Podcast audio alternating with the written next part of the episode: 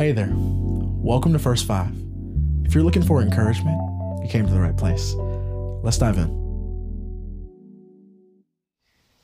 Well, today's a good day. And anytime we get the opportunity to read through the Word of God, it's a good day. And today we're just going to be reading through Proverbs 1.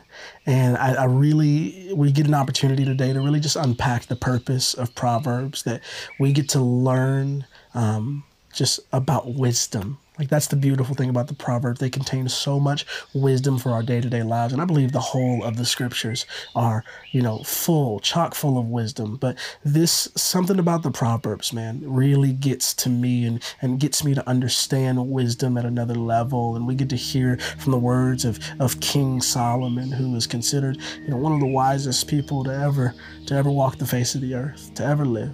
And so we get an opportunity to learn from his wisdom and learn from the truth that's written here in scriptures. And so, Proverbs 1, it says, These are the Proverbs of Solomon, David's son, king of Israel. Their purpose is to teach people wisdom and discipline, to help them understand the insights of the wise.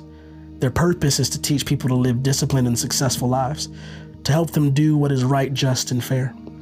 These proverbs will give insight to the simple knowledge and discernment to the young.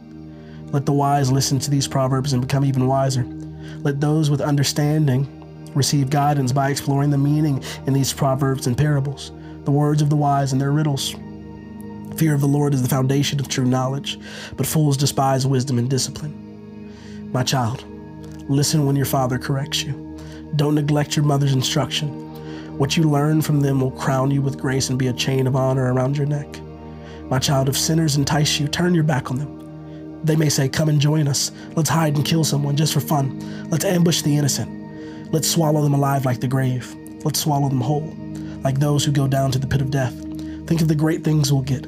We'll fill our houses with all the stuff we take. Come throw in your lot with us, and we'll all share the loot. My child, don't go along with them. Stay far away from their paths. They rush to commit evil deeds, they hurry to commit murder.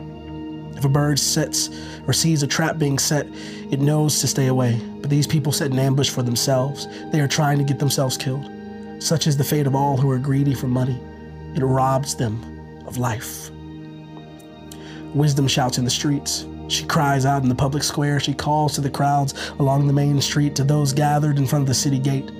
How long, you simpletons, will you insist on being simple minded? How long will you mockers relish your mocking? How long will you fools hate knowledge? Come and listen to my counsel. I'll share my heart with you and make you wise. I called you so often, but you wouldn't come. I reached out to you, but you paid no attention. You ignored my advice and rejected the correction I offered. So I will laugh when you are in trouble. I will mock you when disaster overtakes you. When calamity overtakes you like a storm, when disaster engulfs you like a cyclone, and anguish and distress overwhelm you. When they cry for help, I will not answer.